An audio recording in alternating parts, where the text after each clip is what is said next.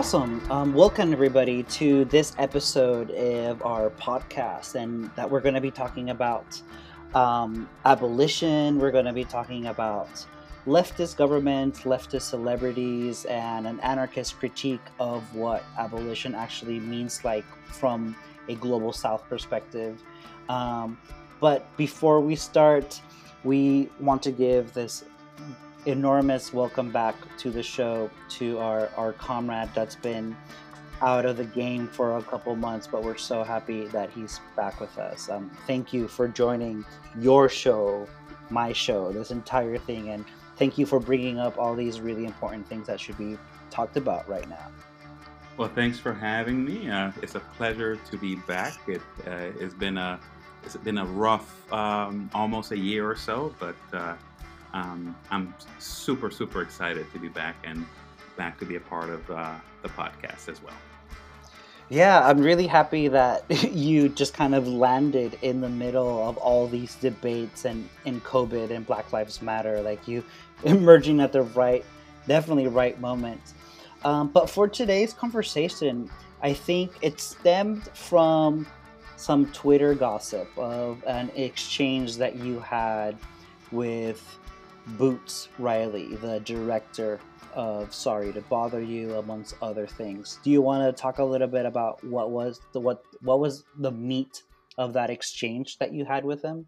Oh, sure. Um, um, I don't know if you wanted to kind of get into who Boots is for people who um, who are not aware, but I could tell you the the context of of my uh, interaction with him on Twitter.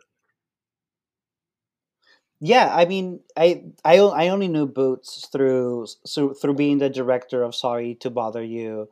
Um, I've seen his show, his episode on on Democracy Now, and just all a, a, a prolific like leftist um, celebrity that I kind of fortunately or unfortunately put in the same bag as um, Spike Lee.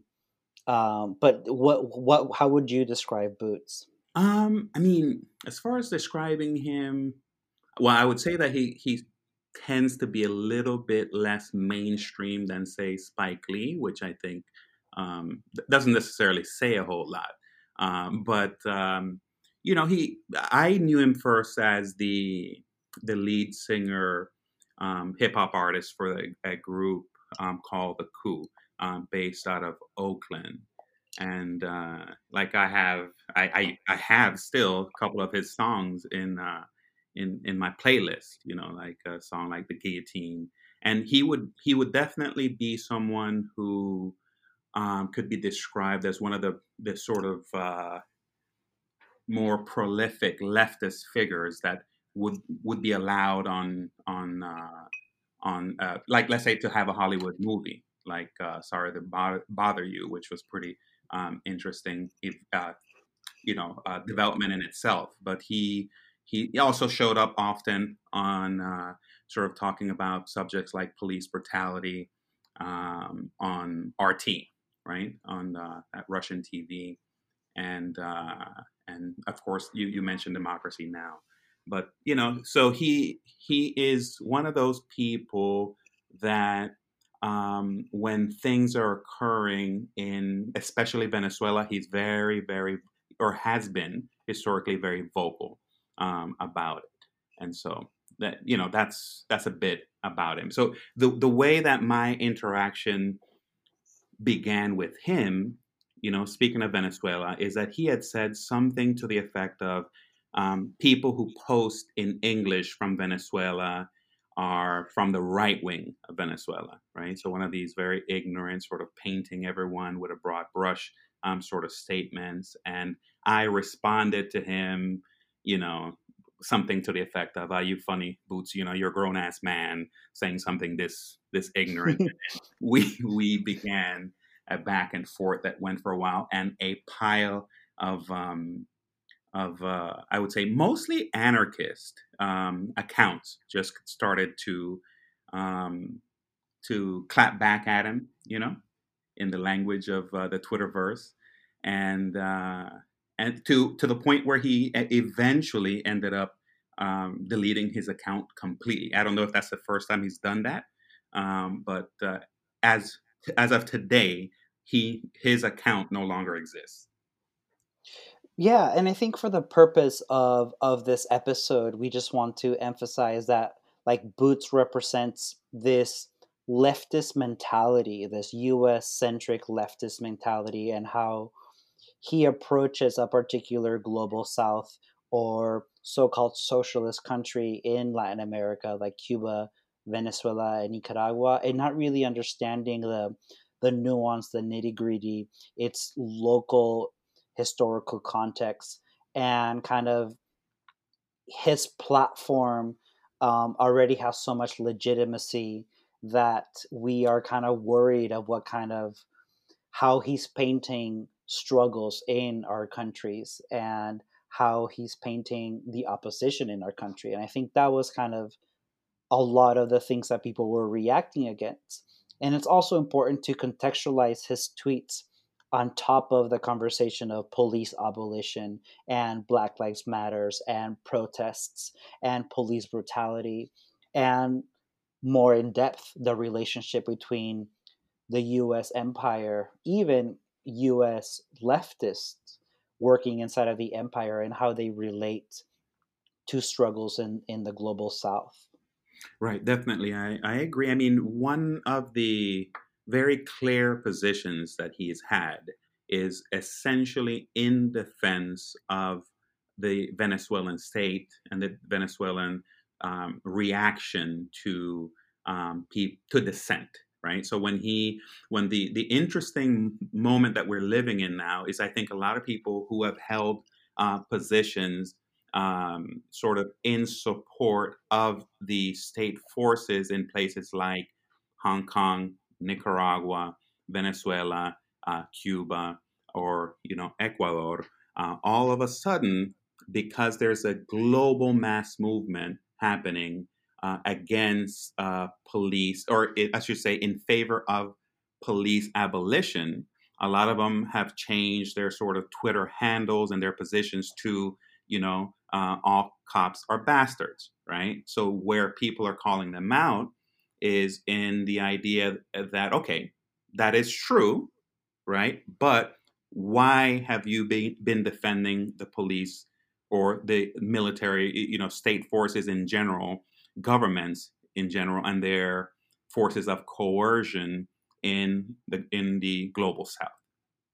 Yeah, I completely agree, and you said it so well that are that we're reacting against this position where blue lives don't matter here in the states, but blue lives matter suddenly when you have a so, so-called socialist government, or suddenly blue lives matter when you're trying to de- defend a revolutionary state that is hierarchical and all these things. So we we cre- we're critical of that position because um, it's just looking at the police as this integral part to defending the state but it's this double standard where in the US you can critique the police as much as you want but when so-called socialist countries in the global south do the exact same thing um, they do not condone it or they do not have the same level of nuance interpretation or position or condone the military violence and the militarization of the police in defense of this so-called revolutionary project that as we'll see throughout our conversation ends up replicating hierarchies defending private properties and establishing a class relationship that anarchists have historically critiqued.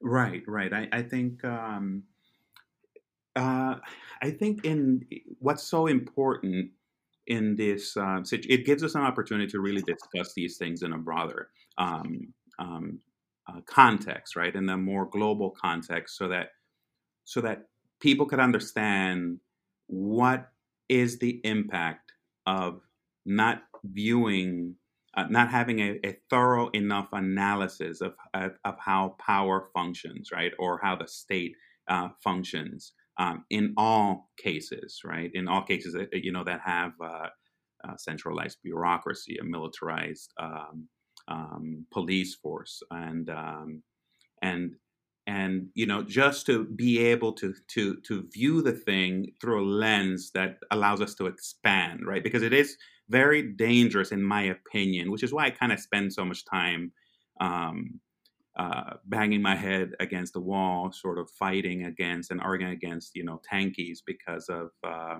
what what effect they have on um, our ability to build solidarity right so if a person who is as prominent as um, as a Boots Riley is able to keep people from seeing the true nature of the Venezuelan state, um, you know that has an impact. You know, so and and we need to. Dis- I, I would think it's a good idea for us to discuss that. Yeah, definitely. And we already kind of started talking about the impact of this kind of mentality towards global south struggles. And you said so well that if we continue this very superficial analysis of the Venezuelan state is always right and its opposition is always going to be right wing conservative, which to some extent it is a reality in the opposition. But then mm-hmm. you also include in that opposition a bunch of very interesting plural leftist decolonial movements, like the case, like how it was the case here in Nicaragua, but also you still need to pay attention to let's say local indigenous struggles happening in Venezuela and in, Nica- in Nicaragua. You also have to pay attention to local environmental struggles against either petroleum or mining companies or agriculture.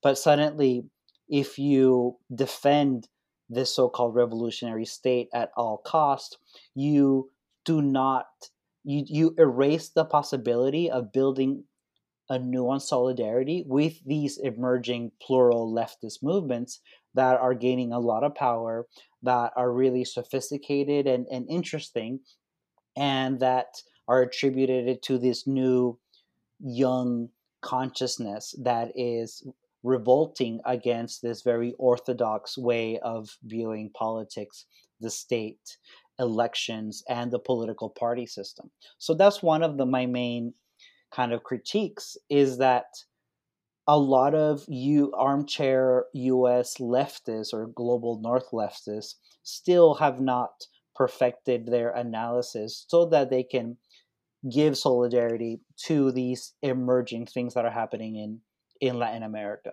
And there's also this kind of like US exceptionalism thing happening where suddenly they have the power to legitimize or to de- delegitimize any kind of movement that happens in the global south.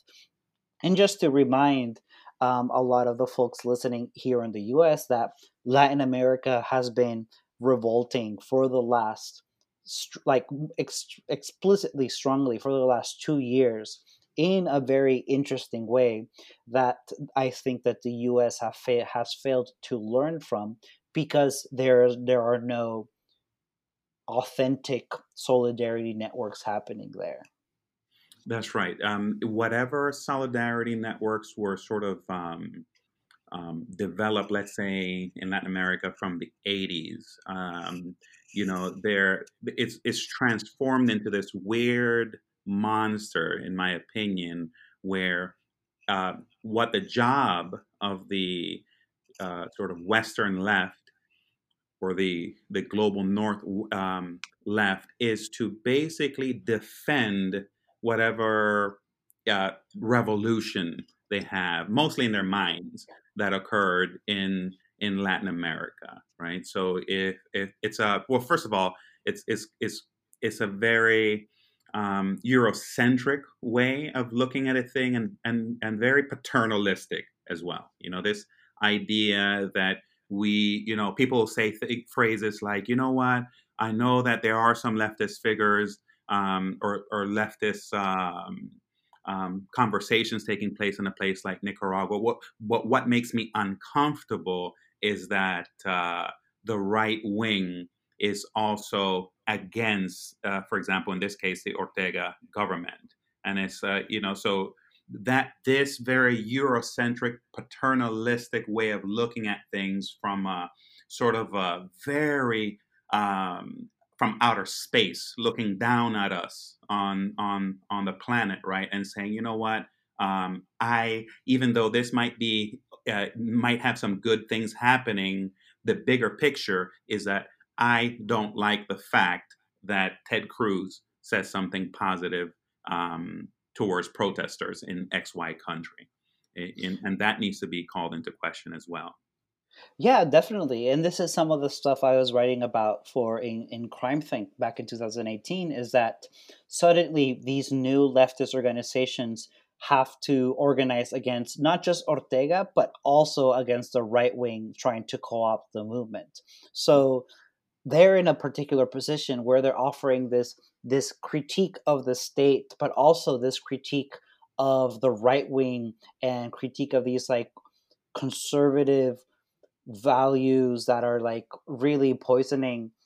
But for the US kind of like leftists, we are put in the same oppositional team without really understanding the differences that that exist between the the the abysmal differences that exist between right wing let's say Nicaragua PLC, Arnoldo Alemán movement, and like really interesting leftist um, organizations that are mostly youth led. So when you brush us in the same stroke, now when when somebody's trying to promote interesting experiments in the left that's happening in Nicaragua, here in the US, nobody is ex- extending the hand because of something that they heard Ted Cruz or Mike Pence say. And suddenly there's no bridge building happening there, um, whatever that would that would have potentially looked like.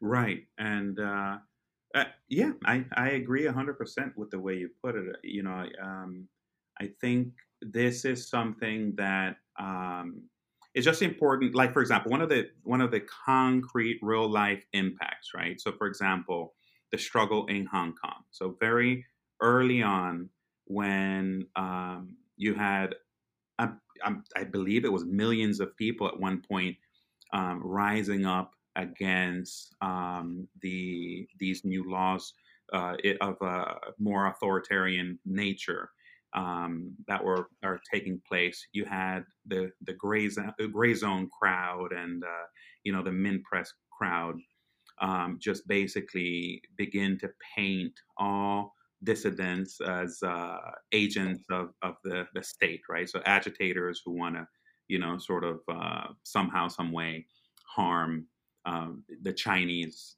the communist, in quote, quotes, Chinese government. And so this is a form of anti-communism, and therefore, if you support the protests in Hong Kong, you are supporting U.S. imperialism. So one of the interesting things is, is of course, that uh, muddies the waters right? For one, as far as building solidarity, many saw past it, but many did not. And uh, so, one of the interesting ironies here is that all of a sudden, I think it was during this week, it was revealed that the U.S. State Department it actually has been working with the Hong Kong police, for instance, to train them, right? So, uh, which puts people like uh, you know the the Ben Nortons and the Max Blumenthals of the world in an interesting position where, I mean, it doesn't really matter. You know, they're not going to cop up and say, yeah, you know what, uh, the police are bad in Hong Kong. You know, what are they going to say? Just like they had nothing to say when Trump supporters um, are showing up at celebrations with the Sandinistas in Nicaragua. You know, they make it out to be some mistake, you know, um, that that occurred and that um, you, you know, oh my God, I don't know how this happened. It was just so weird you know so anyway so it really muddies the water. If you don't have the proper lens to view things uh, it, it, keeps us from building uh, a bigger world i think. Yeah in all of those Grayzone crowd. They they all replicated the same photo of a small group of people saying trump that of trump supporters. And like they they they pigeonhole this entire thing where like you just grab this minuscule group of people that have U.S. flags calling for U.S. intervention, painting an entire movement that's that's plural, diverse, constantly changing. Right. And something that I was celebrating is that there was a lot of like anarchist sentiment and anarchist critique, and a lot of young people were getting radicalized in understanding how to navigate the city, how to understand the role of the police, how to start your own affinity groups, how to organize your school, your university, how to practice first aid. So I was celebrating these protests as a socializing event that young people will never forget their first protest because they're socialized differently. If you get beaten by a cop, you will hate cops for the rest of your life. So I was kind of celebrating this potential of revolutionary energy that was emerging. Um, yeah.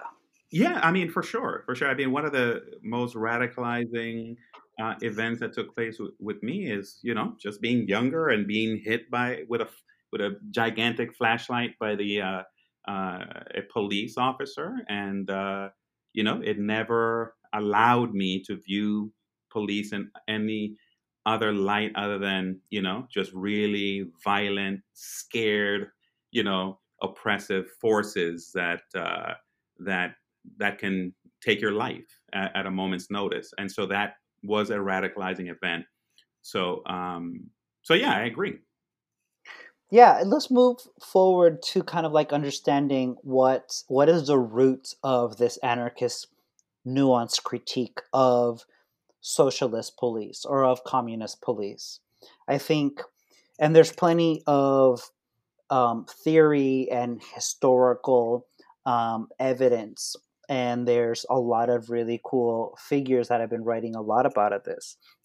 But I think one of the main things that anarchists understand is that in our in our critique of the state, we imply a critique of the police because the police is an extension of the state in perpetuating a class relationship, in, in perpetuating the authority and privilege and hegemony of the state.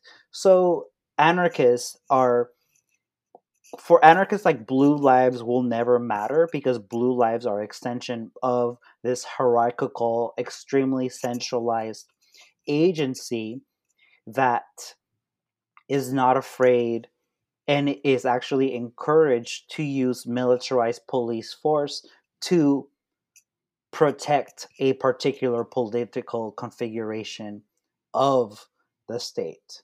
So, just as um, people in CrimethInc and people have historically argued, like there can no be like revolutionary police force because there can be no revolutionary state. It's like a it's like a contradiction. You cannot have it. You can't abolish the police and not abolish the state, for example, is kind of like what I'm thinking about. What are your thoughts? Yeah, I agree with you 100%. I mean, we this is one of the fundamental things that's popping up right now, and I think this has uh, very important implications. Right, you see a crisis of legitimacy um, uh, when it comes to how protests, you know, uh, led by um, Black Lives Matter activists and indigenous activists, uh, it, for example, in the United States, which is what is the role of the police, right? So, and what does it mean um, to abolish the police? So, first, you have you have to be able to abolish the police. You have to be able to have an understanding of the role of the state, right?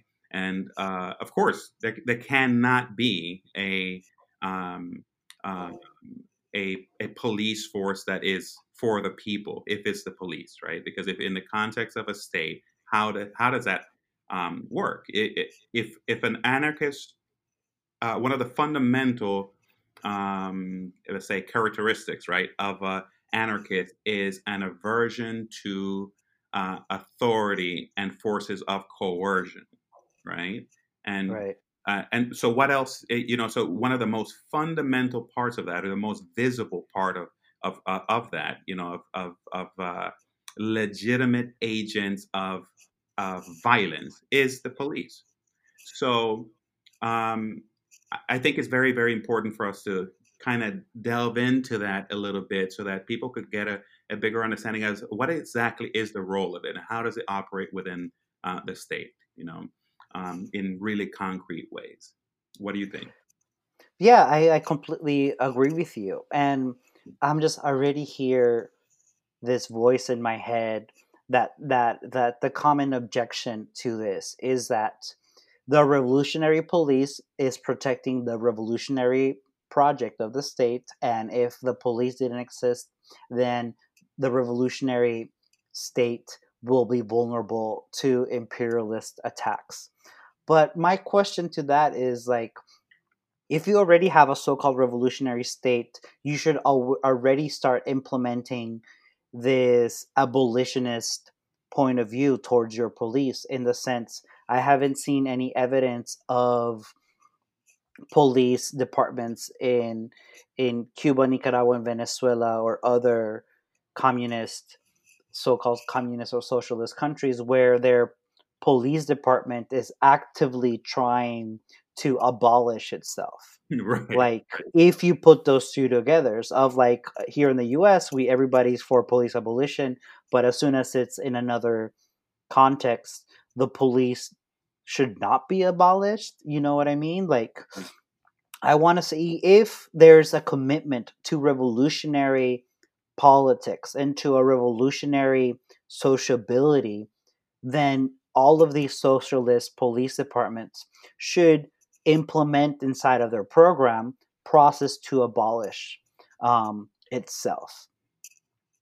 Uh, that's right. And so that brings us to the question of what role do they play uh, in in these countries, right? So if, if in the con- if in the context of let's uh, context of let's say um, England, police is is uh, is formulated as a way to control riots, and in, in the um, or crowds, right? In in the context of the United States, the police is um, is formed in large part as a descendant, a direct descendant of the um, slave patrols, right? So you know, yes, you, you have a, a, plantation, you have um, um, black uh, slaves who are escaping, and you have a, a militarized force that's given legitimacy um, by the state to actually um, um, hunt, right, to prevent yes. um, escaping slaves from escaping, hunt them down and bring them back to the plantation,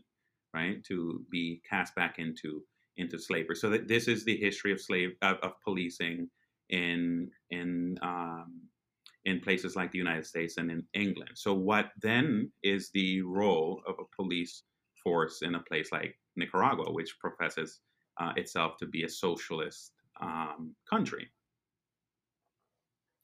Yeah, definitely. It's like, I mean, Audre Lorde said it so eloquently that like the the master's tools cannot bring down the master's house, and it just feels that all these revolutionary governments just adopted this very violent institution that has roots in maintaining slavery and did not fundamentally change it at all and just exist to do the exact same thing that they do in capitalist countries which in in our view is to definitely maintain a class relationship. And and it's this idea that in so-called socialist countries this there's this class division between the party and the state officials in this party and the party supporters and everybody else or the opposition.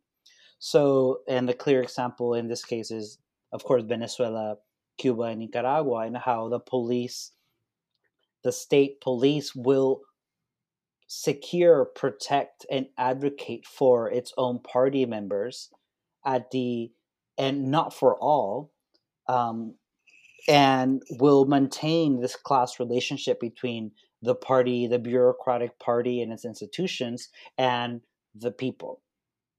And that's one of my main critiques that is like the police maintains this class relationship and is not offering interesting ways to rethink community policing or rethink justice or rethink prisons or re- rethink accountability.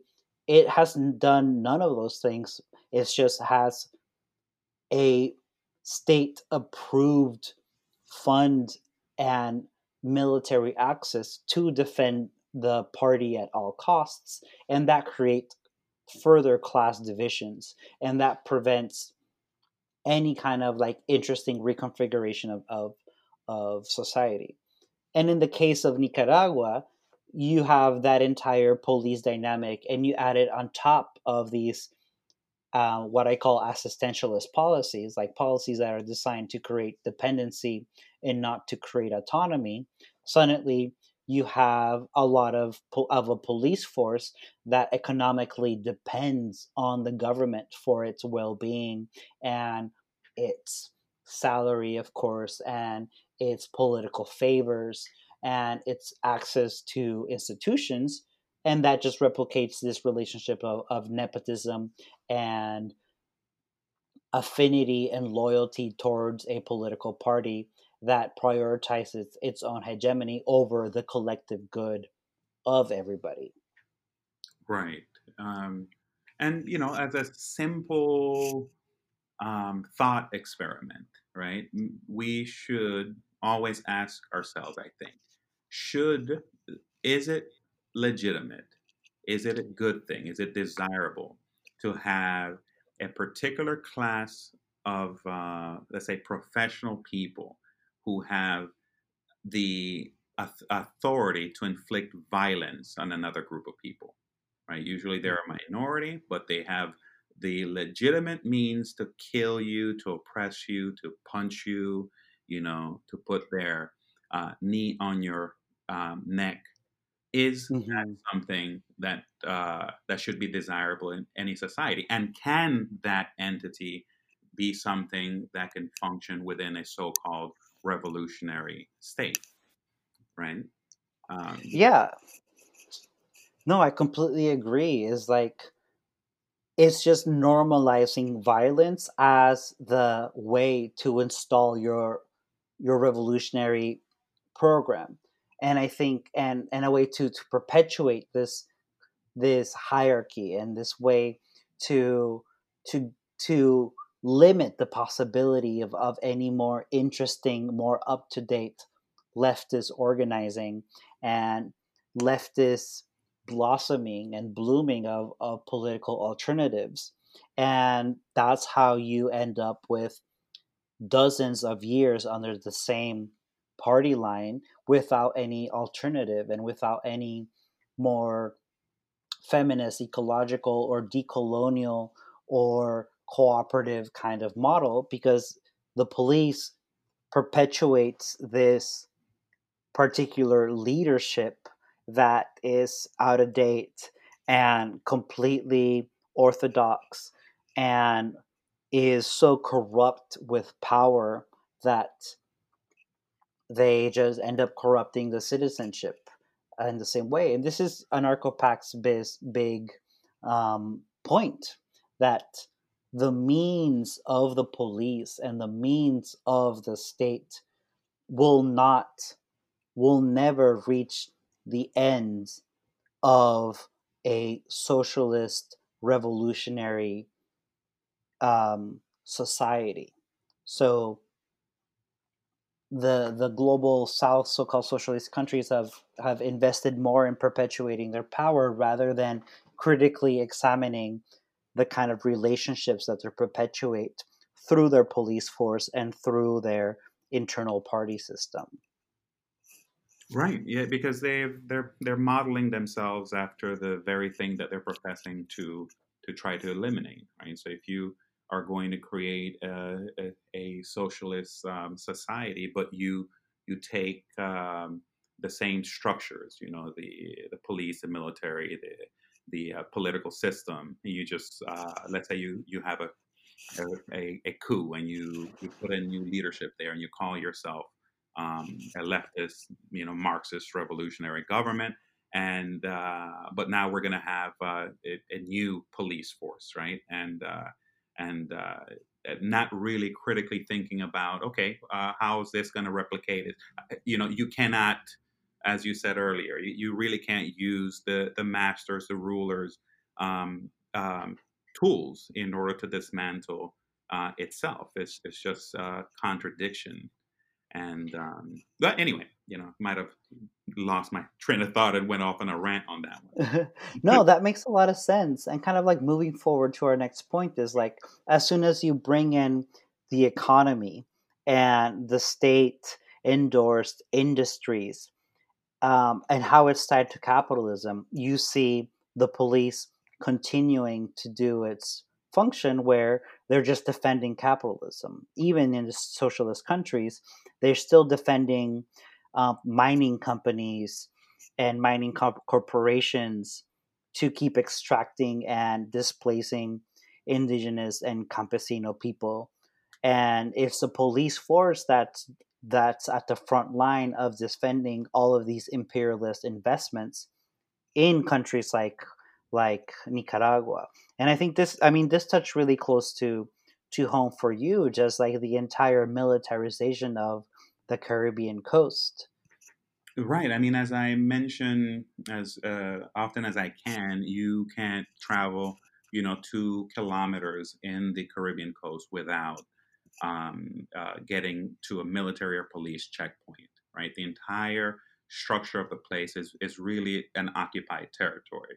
Right. It, it's uh, it's it's constant um, surveillance and it's just a maintenance. I mean, for for one, okay, so if I want to just go to visit uh, a a village, right, go see a family member in a village, I'm going to go through several checkpoints with uh, where police officers are are questioning uh, my movements because of course, of course, I'm already uh, a a racialized group. You know, you're indigenous yeah. and therefore and black, and therefore you you already have a certain um, stigma attached to you as a drug trafficker and a, you know just like a person who's just a problem to Nicaragua, right? And the powers that be.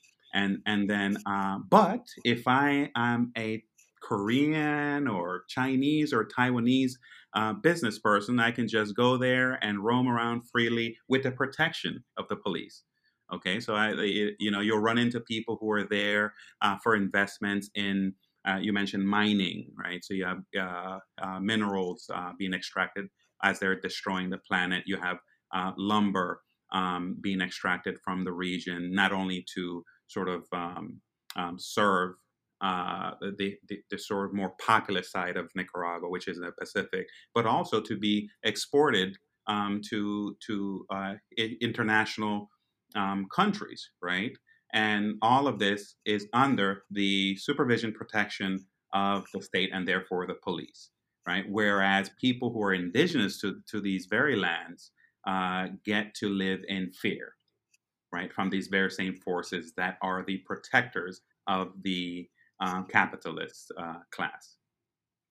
Yeah, absolutely. And you said it so well how the police is already um, perpetuating white supremacy or enforcing a racial divide. And in the case of Nicaragua, it says mestizo supremacy, but of course the upper class is mostly light skinned and white. And when the police is invested in protecting private property and capitalist ventures, they are enforcing a racial divide, even if this is done under the umbrella of so called socialism. I mean, and I'm sure this is also the case in Cuba and in Venezuela, where there, of course, there are um, statewide industries, like in Venezuela, like petroleum, and of course, there's going to be marginalized Afro Indigenous, Afro Caribbean populations that are being policed because of the color of their skin. And this racial divide is perpetuated by these so called revolutionary police groups. That's right, and uh, you know, so it. I mean, it, to kind of um, uh, add another point on the same on the same line is that, like for example, in Bolivia, right? So you know, uh, folks, I'm I'm sure uh, many uh, northern global north uh, leftists are upset about um, Evo being gone, right? But what was the role of the police forces in Bolivia? Right, under Evo Morales, right? What, what, why did you have indigenous struggles against the mining companies um, in Bolivia, right? And how exactly did this uh, president lose power and lose his, his, his base in many ways? You know, how, how did he replicate the very, very same um, relationships that existed before he was in power? Yeah, absolutely. And and suddenly all of these ig- issues of indigeneity and environmental collapse and racial divide are completely ignored by this global north leftist platform. And it we go back to where we started that Boots was like if you speak English and you're Venezuelan, there's no way that you could be Afro-Caribbean and you just speak English because it's part of your of the colonial history, but suddenly everybody just needs to be speak Spanish to like be a legitimate voice in these places, and it completely erases the indigenous struggle and the Afro Caribbean struggle in these countries. Correct. I agree. Couldn't have said it better myself. And this this last example of how these so-called socialist police countries have attacked um, leftist discontent or just popular discontent is in the creation of paramilitary groups. In the case of Nicaragua, we saw how the police, tied to the resources of the military, suddenly bonded in creating these popular kind of like group of of mostly toxic 30 year old men that suddenly have access to military grade weapons and they are this illegitimate i mean all all the police are going to be illegitimate but they're part of this like illegal paramilitary group that is an extension of the police.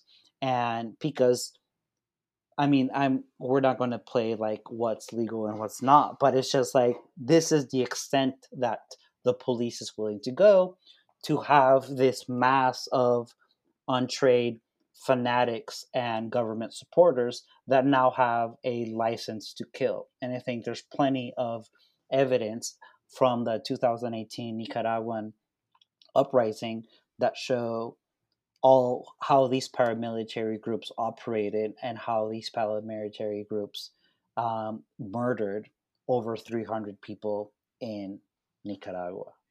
That's right. I mean, they they uh, going around in civilian clothing, um, either just directly attacking um, the centers, um, either by hand or through snipe, sniper um, rifles and and um, and other even heavier military machinery than that. and I think you have a, a very similar situation in, in in a lot of these other um, you know, so-called socialist states like Venezuela also has their groups of, of the equivalent of what we call in Nicaragua the turbas.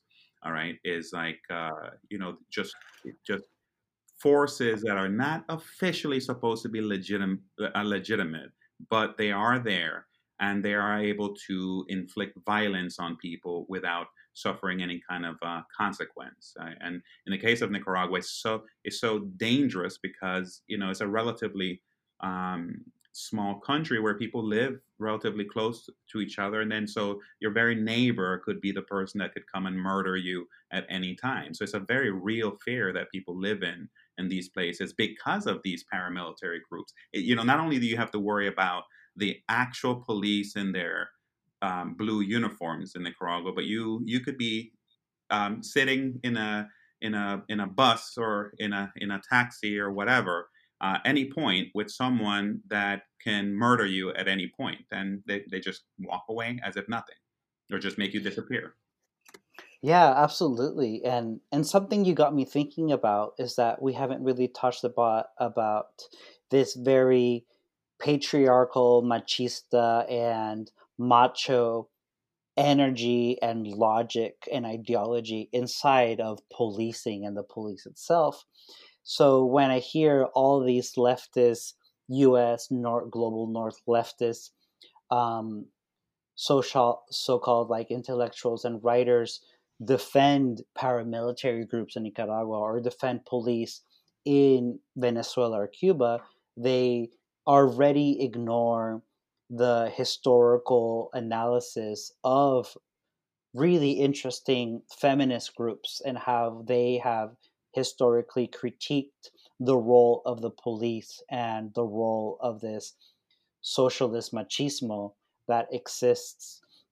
And it completely, again, does not build any kind of nuanced interpretation of the police or of or of this very valuable critique that the feminist movements have have have given not just to to communists but also to to anarchists like the the idea of the the manarchist which is something that our communities should definitely um, reflect upon and how we're not perpetuating this patriarchal ideology of policing and authority and verticality and uncontrollable violence.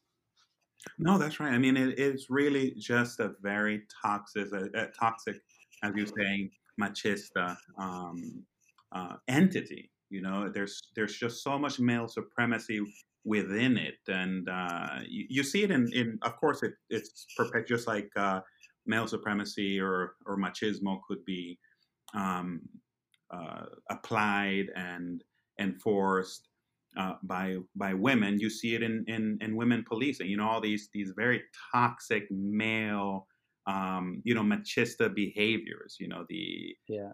You know the good old boys thing. You know, um, you know people who are, for example, in the context of the United States, uh, taking pictures uh, of um, or reenacting murders of, of black people, you know, and men yeah. and women within, you know, the police force um, uh, doing these type of actions.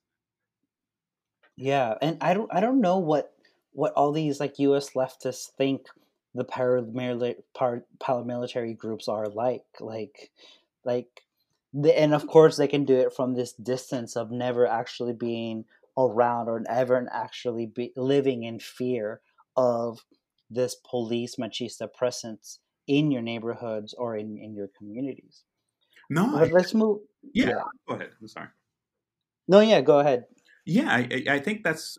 I don't know. I, I think in the imagination, a lot of these people, it is like, okay, the place has, um, you know, at least in rhetoric, it has leftism and whatever forces of this leftist state are there. They're there to protect, um, you know, the the revolution. They're there to protect, uh, you know, the, the status of, of revolution, right? So to them, the status yeah. quo is that this is a revolutionary place, and you know, housing is is a right, and education is a right, and uh, and uh, healthcare is a right, and this needs to be defended against um, global North imperialism, and therefore we need to have uh, forces that are ready to defend that revolution at a moment's draw, uh, uh a notice. And so I think that's how they imagine it, but you know, uh, people need to wake up from that fantasy. Yeah, you. I think you just brought up a really important point, which is this kind of like fanatic psychology and this unquestioned, uncritical loyalty for the revolutionary project that ends up shooting your own foot, where you, because of, at least in the case of Nicaragua, because of the lack of education, because of the lack of jobs, because of the lack of of community accountability and and honest relationships between people you the easiest thing is to kind of like give like toxic toxically give your life for this revolutionary project that never existed right. is something that i heard you talk about earlier too how the us leftists are defending this revolutionary project that happened in the 80s that only got filtered through all the beautiful stories that got got to go all the way up and they completely decided to ignore all the atrocities or very intricate kind of analysis of what was happening.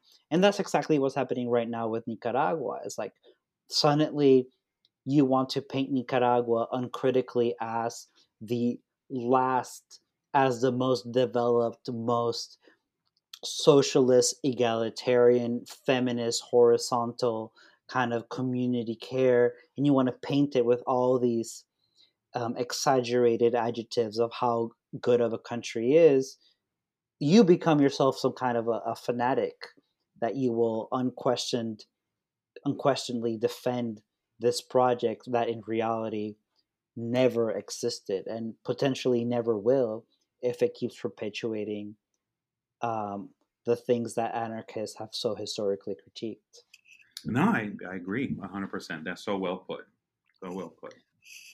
Um, let's move on to our, our our what are our main takeaways from this critique of this revolutionary police before we kind of conclude with some alternative police um, models.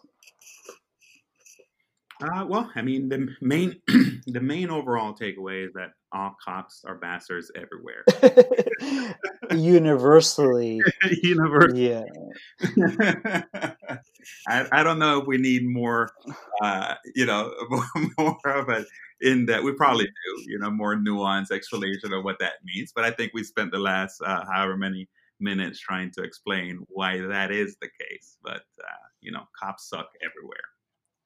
Yeah, definitely, and it's it's just uh, i mean it's just understanding what the police does and what the police doesn't do. Like the police will never build community. The police will never create autonomy.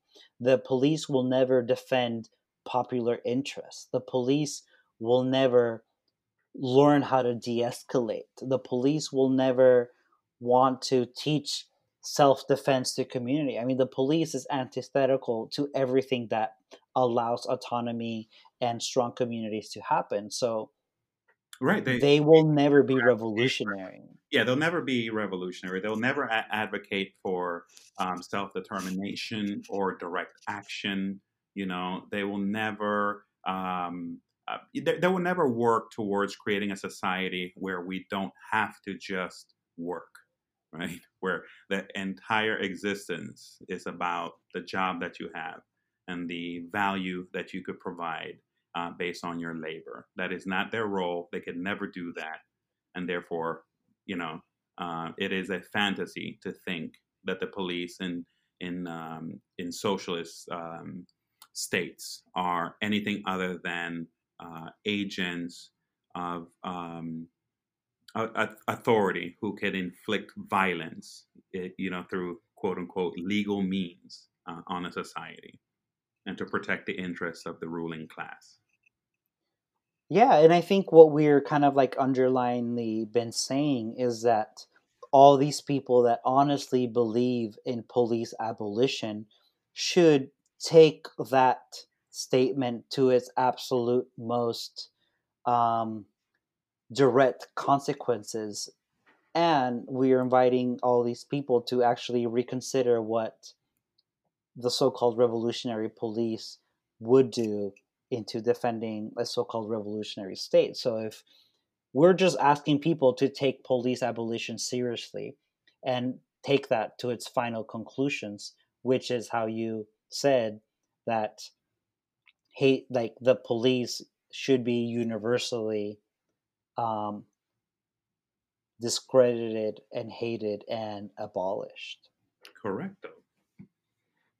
So we're kind of winding down over here. I think we both got pretty fired up so so well. But I just wanted to leave us off with some some imaginations of what a world without a police could look like or what an honest kind of armed force could could look like and i know there's a, a lot of other people that have written so much more better about this than than than we have, and we recommend reading Anarcho-Pac's response to Boots if it's still out there, but also Black Rose's kind of like thread on police abolition and bringing in what um, the Zapatistas and the Kurdistan people are doing. But is there any any any kind of like alternative community self defense model that you want to celebrate? Um, yeah, I think you, you mentioned a few of them. I mean, I could I could get into, um, for example, the the safety officers in eh, you know in the communities um, run by the the autonomous zones run by the Zapatistas. You know, um, you, you, we're talking about uh, individuals that are not professionalized, they're not armed, they they're not uh, compensated um, for for their work in the community, and they only serve for short periods of time. Um, an, another, um, I, I, mean, that's one from me. I, we could we could get into a couple of more, but I, one of the things that has never left me was how my my mother always spoke about the lack of policing in in the Miskito villages um, when she was growing up. You know, so it it's always been a part of my imagination that, uh, and I say this specifically not to kind of you know boast or whatever, but in in mm-hmm. the sense of I think a lot of people have a difficulty in in the imagination, right, in thinking and imagining of a world that could exist without the presence of police, right? So, for example, um, when when she was small, and this is still within uh, the context of colonized people, um, they they had in the community. You basically didn't have any police forces, right? You didn't have any militarized professional class of people protecting a certain group, right, or protecting capitalism or colonialism or whatever. So what you had were the elders, right? So if a if a, um, a crime in in entre comillas, right, was committed, um, mm-hmm. then you would have them come before the elders, and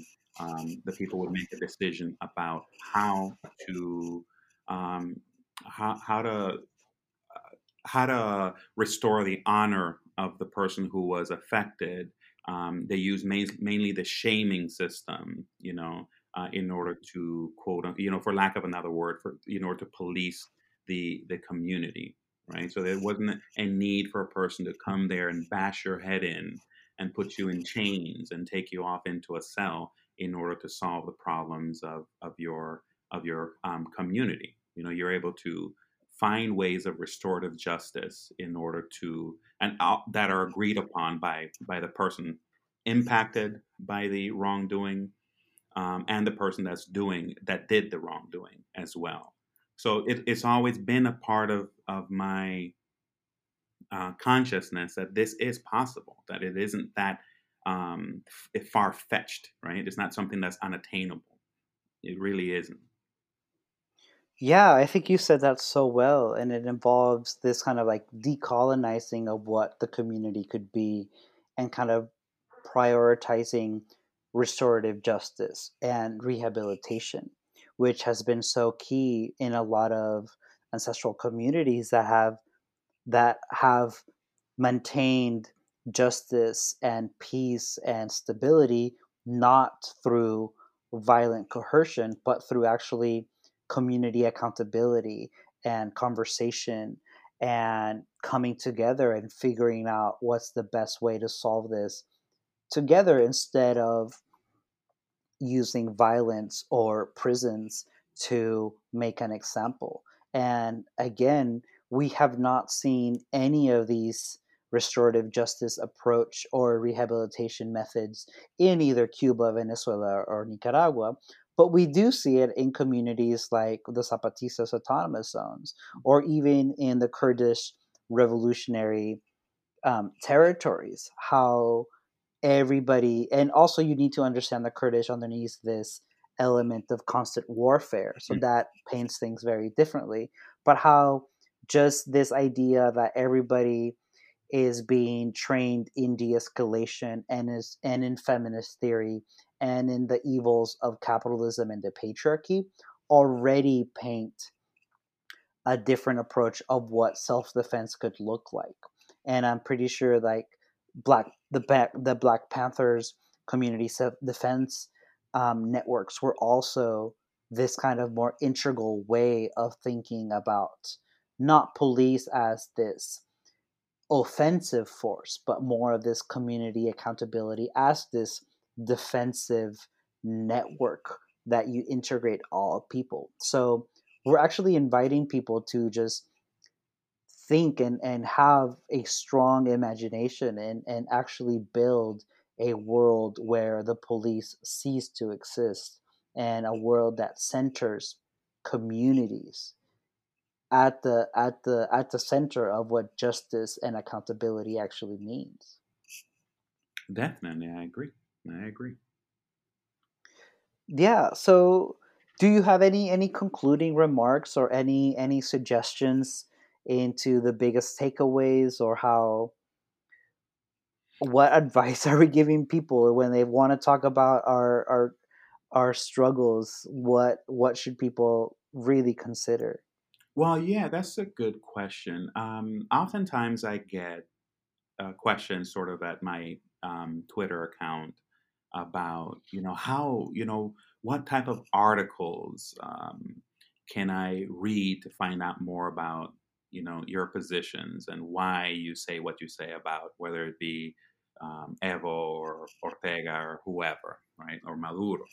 And um, so I think it is very important for us to, I don't know, at least I would like to basically conclude with um, finding ways to to basically analyze what is actually happening in the world outside of the um, the notions that we believe, like you know, how are things operating um, around the place. So I think we have to maybe give a little bit of advice um, to people who are interested uh, in these subjects and want to become more in solidarity with these movements, um, or maybe not even movements, but you know struggles that are taking place in um, in our in our countries. Um, and I think you know one of the main things is that. Uh, uh, so, and I guess what I'm trying to say is that so I'm always trying to scramble to find articles, you know, to kind of send out and explain certain views because, of course, within the context of whatever it is, 240 characters, it's very difficult to explain some of these ideas. Um, but I think that one of the main things that I look at is uh, for people to question are, are, the things that you're reading just simply uh, reinforcing the positions that you already have? you know the ideas that you already have in your mind is that if if that's what's happening that you might have a, a problem right and uh, I, I like to think of it in, in terms of is the reporting coming um, from the point of view of the people from below you know what what is the perspective of the black people in the society? What is the perspective of the you know the uh, the um, in, indigenous people in this in in the place that you're uh, reading about? And to try to stop viewing the world through the through the uh, through this paternal lens, where you think you know um, what is happening, or you think you know what's better for a particular group of people. Listen to the actual people who are living in these experiences. Yeah, I think I absolutely agree. And you said it really, really beautifully. And I still, you have a very calming voice. I, really, I really like how I could, I could listen to you talk and I'm nodding my head. I'm like, yeah, yeah, definitely. Um, I guess I completely agree with you. And just to add to that is to, to not repeat to not perpetuate this US exceptionalism of the US being at the center of the world or mm. at the mm. avant garde of any kind of political resistance because historically just across just south of the border you're going to get a long sophisticated nuanced history of what political social indigenous feminist anti-capitalist struggle actually looks like but you need to broaden your horizon and you need to take the time to venture into what other countries are organizing like and what their position is and how they are establishing radically establishing their their political dissent. Um, and I do know that uh, the the easy response that I've heard a lot of other leftists said is that the U.S. is the main empire, is the head of the octopus, is right. it's the head. So we should really prioritize local struggles that's have that's happening at the for at the at the head of the tentacle of of this machine but we can only do that if we have a solid network of solidarity with people that are struggling and that have historically faced the policing of the United States government in our countries and in our territories. So I think both, it's not either or, it's not binary. I think we need to find ways to complement um, our struggles that we're doing, and we need to start thinking more internationally and not so US Eurocentric to all of this. No, I, I uh, couldn't say it better myself. And something you said um, um, made me think of something that you know um, this idea of the octopus, right, with all its tentacles. Yes, the the the United States is an empire, right, and it has long reaches, and capitalism has its effects um, on all of us. But at the same time, I mean, if you even think in terms of okay, so the, the, within the quote belly of the beast, you still have indigenous people within the United States and Canada who yes. are organizing. Yes.